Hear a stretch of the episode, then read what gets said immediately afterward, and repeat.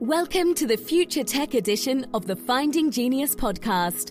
Forget frequently asked questions, forget common sense, common knowledge, or Googling for information. How about advice from a genius in their field instead? 95% of people in any profession are good enough to be qualified and licensed. 5% go above and beyond. They become very good at what they do, but only 0.1% are the geniuses of their profession. Richard has made it his life's mission to interview the geniuses of their fields in areas such as AI, 3D printing, quantum computing, blockchain and Bitcoin, and more. Don't miss out on amazing podcasts with geniuses. Review us on iTunes or wherever you listen, and go to futuretech.findinggeniuspodcast.com and subscribe today. Hello, this is Richard Jacobs with the Finding Genius podcast, formerly Future Tech podcast. I have uh, Dr. Eric Zielinski, Dr. Z. He's a doctor of chiropractic, a public health researcher, specializes in aromatherapy and biblical health. Not sure what that means, but we'll get into it. He's the author of an international best-selling book, The Healing Power of Essential Oils, the Essential Oils Diet.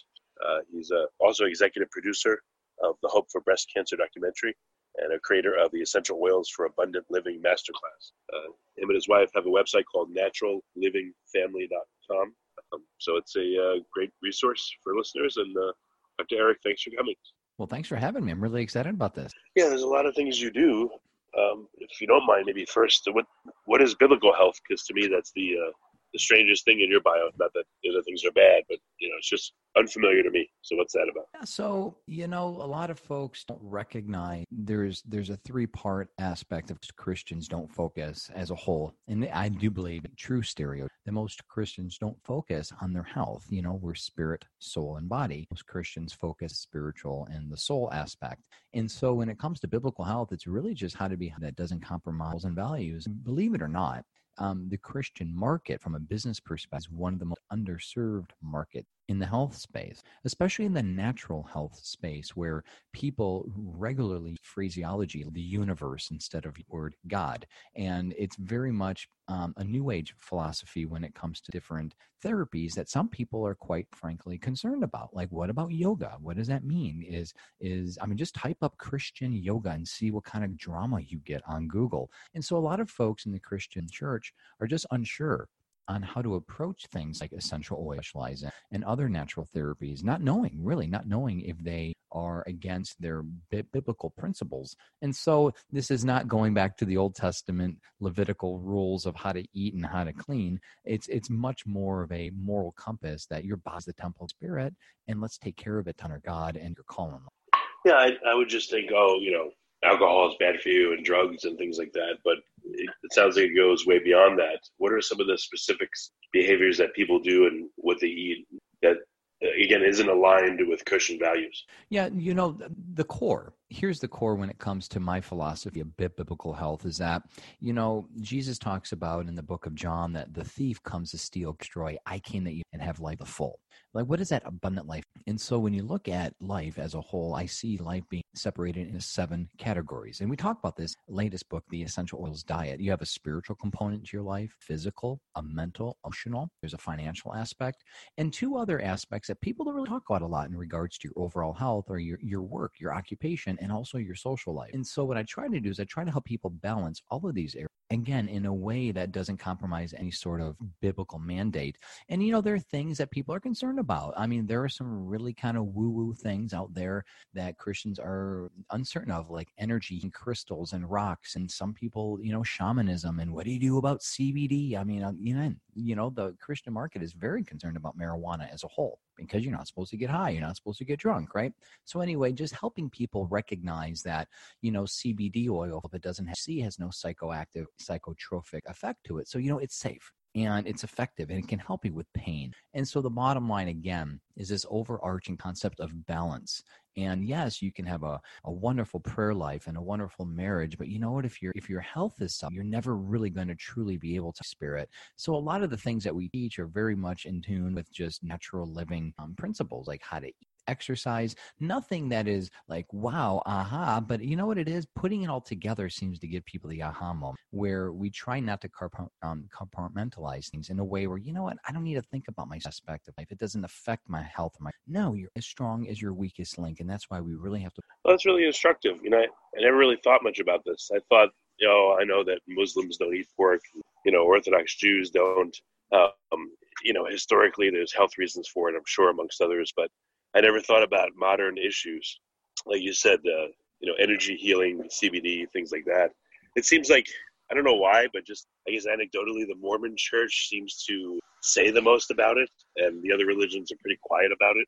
But then again, I'm not of those religions in those houses, so I don't know. But do you, is it discussed much, or do you really have to be one of the lone voices that even talks about this. Well, you know, I'm not. I mean, there are several people, Jordan Rubin, Dr. Josh Axe, there are several colleagues of mine that are Christian that talk about Bible health concept as a whole. But, you know, you mentioned something about the LDS, the Latter day. You know, it's interesting. People don't recognize they are, yes, for sure, the most spoken addiction as a, as a group. They, they do not consume product includes caffeine. You're not going to find a church supporting a coffee or a soda pop. But when it comes to the Southern Baptist organ, even the Roman Catholic organization, you look at the dogma, the actual doctrine, these worldwide multi million people, organizations, and you'll see that they recommend against body work, for example, massage therapy, aromatherapy, and chiropractic care. Because there's a concern there's an inherent fear about like a transfer of spirits. People don't even know about this. Your priest isn't talking about it in the pulpit. Your pastor isn't preaching about it. But you look at the dogma. You look at what your church stands for and you might be surprised. So there's a lot of suspicion again in faith as a whole. And you mentioned you, you mentioned the, the Jewish and the Muslim faith. The very same thing too. Judeo-Christian and Muslims all combined together are very hesitant with this new age movement of health and wellness. Again, what do you do about yoga, Pilates, all these other things? Like, I don't know. Is this safe? Is it not safe? Should I do it? But here's the thing, though, and this is the double standard. I don't see a lot of folks, Mormons or Jews or Christian or um, Muslim, concerned about um, opioid, concerned about chemotherapy, concerned about highly addictive, potentially damage causing pharmaceutical drug. And so I'm trying to put things into perspective with like, okay, why are you so concerned about a plant, a weed? Why are you so con- concerned about an essential oil where you're going to take a pharmaceutical? And so it's really, again, people have this aha moment once they start reading our books and learning what we're trying to teach them is God wants you to be healthy. I mean, there's no way in the world you could fulfill your call, your mission. If you believe you are on this earth to do something good and to make a difference, you can't if you're sick. You can't if you're laid up in bed. You can't if you can't think properly. Like we have to battle against mm. depression and brain fog and cognitive disorders. Like Alzheimer's and dementia is pretty much going to happen to everyone now because of the rate of the rise unless you do something about it you will get cancer unless you do something about it like these are the statistics that we're that we're facing so the bottom line is that if someone truly and this is something i try to do if someone truly considers themselves a person of faith i challenge them to think about okay what does that mean when you pick up your fork? You know are, are you consuming something that could be hurting you? And what does that look like? And so again I just, it's funny, I just got off of a, a radio interview talking about um, sugar. I mean, one of the most highly addictive substances on the planet yet most people don't think twice about it. And you challenge anyone to cut sugar for a week, you'll have detox symptoms like a crack addict. And it is because sugar is eight times more than cocaine. It's been proven. So what do you do? How do you manage that, right? So again, it puts this whole thing into perspective. Like we're talking about sugar in the Bible. No, but you know what? It's from a biblical perspective, you should be a slave to no drug, right? Then what does sugar look like? So sugar becomes an yeah, that's interesting. Hmm. Um, do do churches have? Uh, I know that know, a friend of mine, he's in Las Vegas, and it's pretty cool. I guess his church has, um, you know, sessions on how to have a better marriage, and they have stuff for kids, etc. Do you find a lot of churches do any health sessions, or is it pretty much uh, ignored?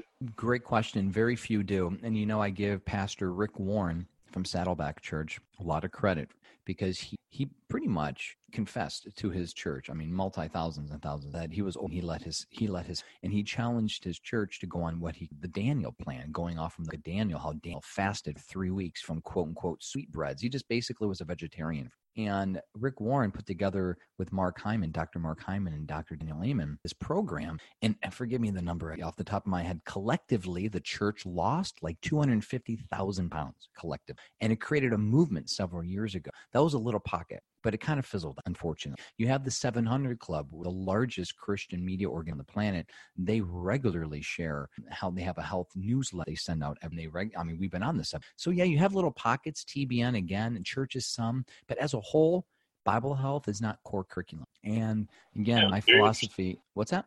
It's interesting because it's a whole world I just thought nothing about. So I'm glad to be talking to you about it. Yeah, and so you know, essentially, what I do is I'm trying to create an awareness of something that we know is so vital and critical, but it's fundamental. And you know, the thing that people don't realize, especially um, from the Jewish and Muslim and Christian faith, is that we have to we have to worry about things that our ancestors, our sacred scripture ancestors, never had to think twice about. You know, Jesus didn't have to worry about GMOs or polluted air or polluted water. I mean, we have to take considerations that, again, even three, four generations ago, it wasn't even an option. And so, the more educated we are and the more we help support each other, the better we are going to be. And that's really why we call our website Natural Living Family. We're creating a multi million database of people that come together and support each other, love each other, and through private chat groups and through the classes and, and things that we host and live events and seminars, just to let people know you're not alone and we can do this. Well, let's let's talk about some of the other interesting things that you do. You do a lot with essential oils, and you said aromatherapy.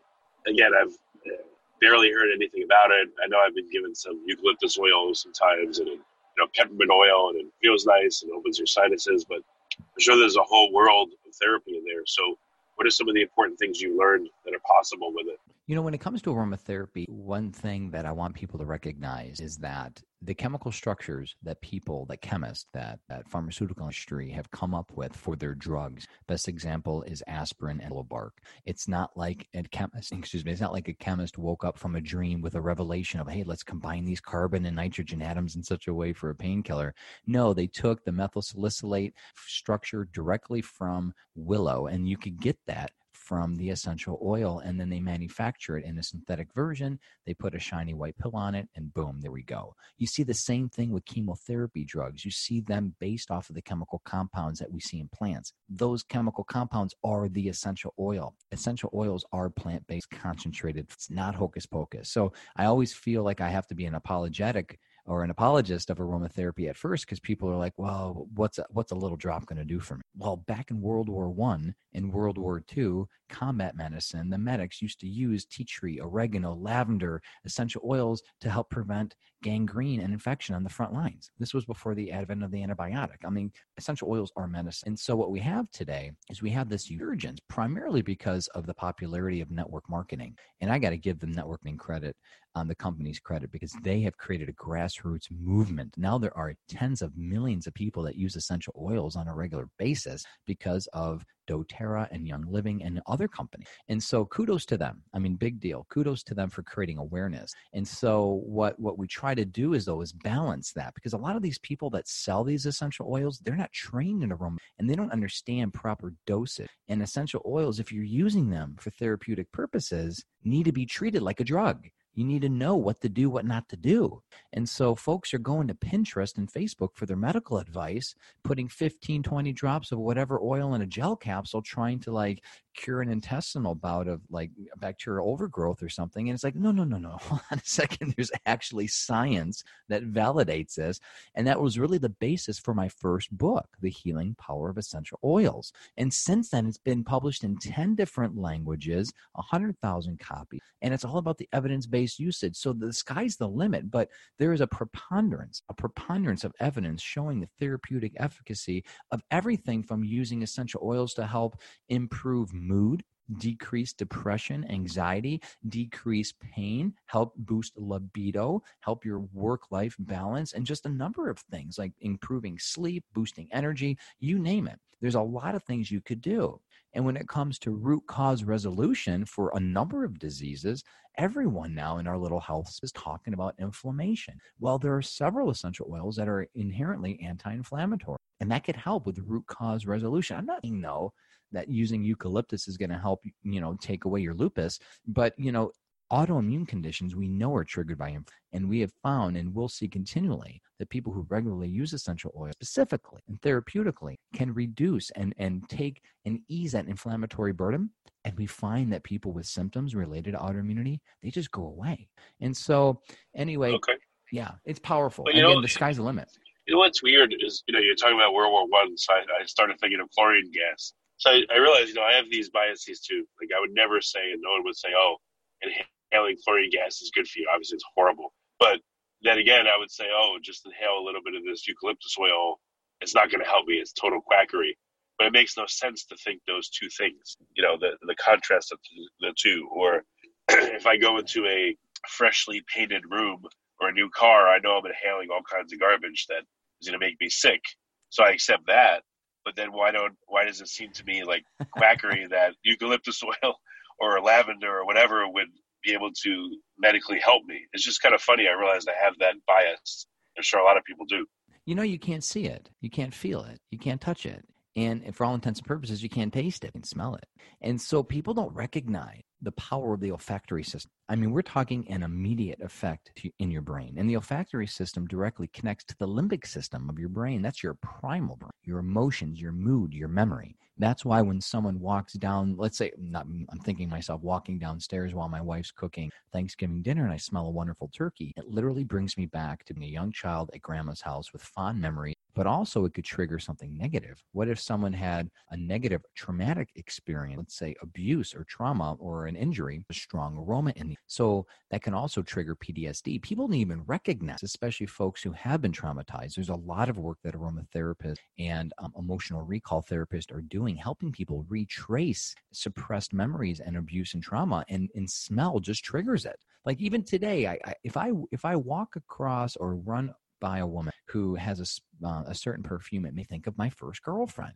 And the only time I think first girlfriend, no offense, Becky, is when I'm either doing an interview, teaching a class, or I smell this perfume. But I'm 18 years old it brings me right back to 22 years ago when I'm 18 years old, you know, head over heels over this girl with this. She always wore this perfume. But if I smell this perfume today, 22 years later, boom. The olfactory system is so powerful. It's why cocaine addicts snort cocaine. It's the quickest way of getting a high, quicker than injecting heroin. So if you want to impact your brain chemistry, you smell some. On the flip end, synthetic chemicals are extremely harmful. I mean, the World Health Organization has gone on record to substantiate that synthetic fragrances, the stuff that are in your wallflowers and plugins and your aerosols and your candles, linked to Alzheimer's, dementia, allergy, cancer, and so many other diseases. Our body has not been, and this is where biblical health comes into play.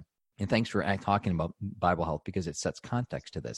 Our bodies have not been designed by God. If you believe in creation and design, our bodies have not been designed by God to interact with synthetic chemicals. Our bodies have been designed by God to interact with plant based chemicals because we're all from the same carbon structure. And the thing about essential oils is if you ingest them or if you apply them topically or inhale them, research has shown that your body completely metabolizes them within two hours. Complete metabolic breakdown. You will never see that within drugs. Your body can never truly, fully metabolize drugs. That's why there's biochemical buildup. People who are taking drugs on a regular basis. So again, this is real simple when you think in that in terms of how our bodies were designed and how we should interact with nature. And it's just it's wild, and the possibilities are. Yeah, it makes sense. Um, what are a few aromatherapy, uh, you know, things you can do? Uh, you know, obviously it's better to read your book, but for someone that is interested in this, curious about it, what are a few like really powerful interventions and what causes them in aromatherapy? Maybe a couple examples. Yeah, you know, my recommendation first for people to start off they're like well i don't know what you know my, my here's here's everyone can do that first of all i hope i've made the case and if not i need to stress that you need we need we all need to throw away all synthetic fragrance everyone one by one by one they're killing you I promise you, they're hurting. And maybe that's why you're a little agitated. Maybe that's why you've been insomnia. Maybe it's why your gut doesn't feel good after you eat certain foods. I'm telling you, the perfumes, the body care, the lotions and the potions one by one by one. So the first thing I encourage people to do is completely throw away your aerosols. Any kind of Glade plug-in, Bath and Body Works stuff, trash. Throw it away buy an ultrasonic water diffuser on Amazon. Costs 15, 20 bucks. And some really good liquor, super cheap. They're not expensive. And what you do is you get some essential oils. And I'll give you some recommendation on what and how and when. But you get use essential oils and you put a few drops in, and then you can create an atmosphere in your home. So let's say mood is something that you want to improve. Your natural melancholy, depression, a lot will do. Well, every citrus which includes lemon, bergamot, neroli, grapefruit, orange, they all have antidepressive qualities proven by research boost mood, like natural serotonin and dopamine. So if you want to boost mood naturally, then you could put a couple drops of citrus oil in and just enjoy the aroma. Just go along your day. It's something that my wife and I like to do with our children. We create a body oil and just five to six drops of like an orange oil in a tablespoon or an ounce of coconut oil, you got yourself a body oil. It's wonderful. Super easy to do, cost effective.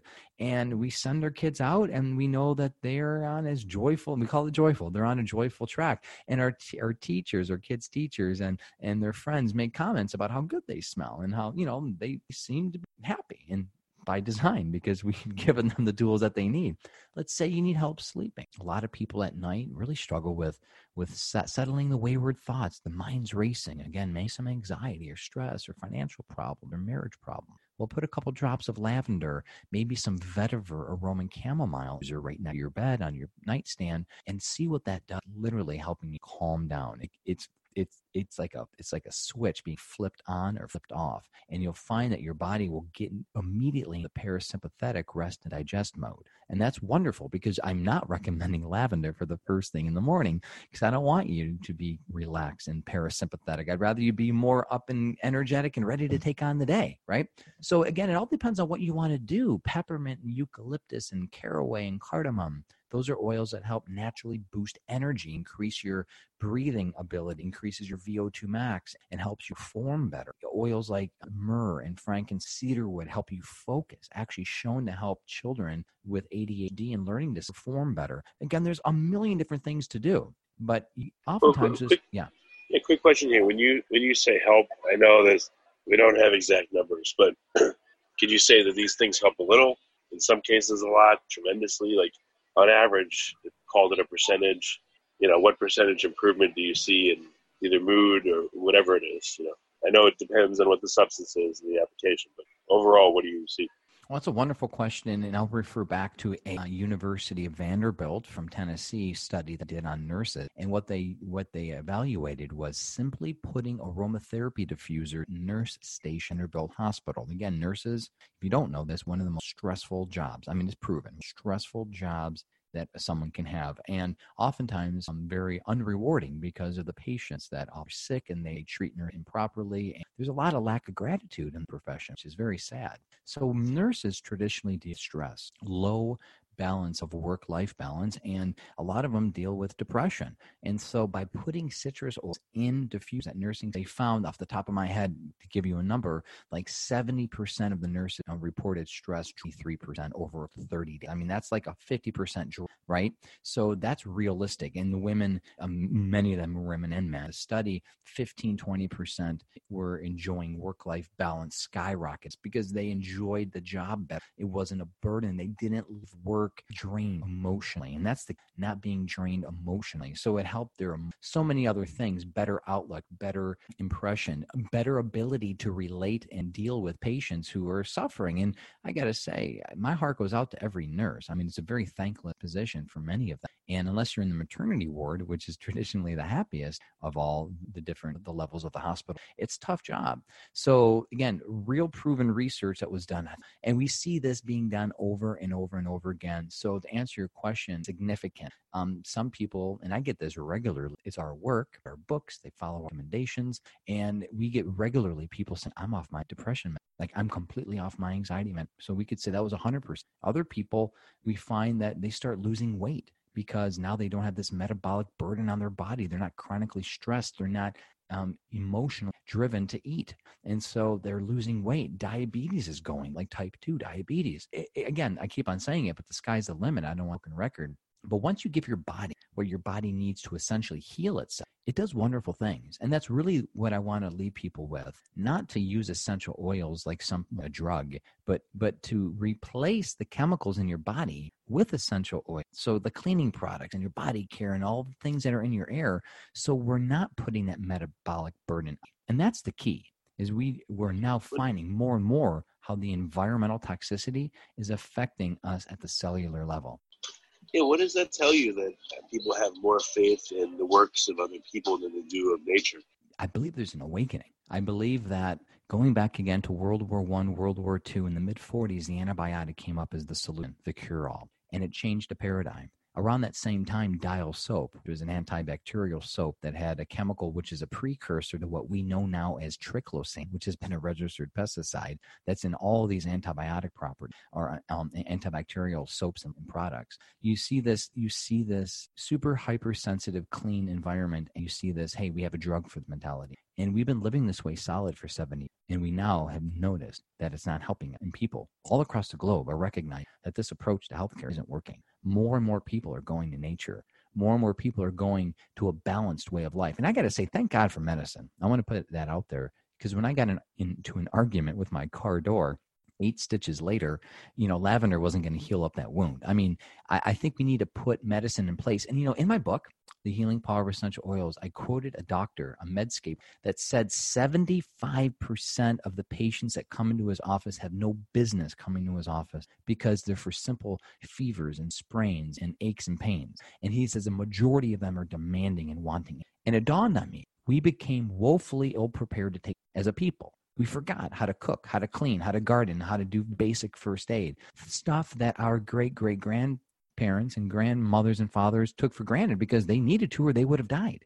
And so it's kind of bringing that power back, that shift. Instead of putting all the responsibility on the government, all the responsibility on you know the schools and all the mm-hmm. responsibilities on your doctors. It's a shared response and so that's where i believe why so many people have been just just rallying behind this movement and it really is a movement. It's a revolution that people around the globe are using essential oils and supplements changing their diets and exercise practicing mind body practices like meditation and other things prayer in a new way because they realize it has a direct impact on their entire life. Yeah it makes a lot of sense so, what, what's the best way for people to start experiencing your work? To which which book should they look at, and how should they get started? Yeah, please pick up. Um, Amazon has it on sale. I forget how, like twelve dollars or fifteen bucks. Healing Power of Essential Oils. Um, pick that up. It's a great beginner book. It's a great primer, and you can always check out my wife and I our website at naturallivingfamily.com. We have hundreds and hundreds of free articles and resources for you just to help you live in abundance and encourage you along the way. Dr. Z, thanks for coming. This is really great. I appreciate it. Thank you for having me. You've been listening to the Future Tech edition of the Finding Genius podcast. This podcast is information only. No advice of any kind is being given. Any action you take or don't take as a result of listening is your sole responsibility. Consult professionals when advice is needed. Review us on iTunes or wherever you listen, and subscribe today by going to futuretech.findinggeniuspodcast.com.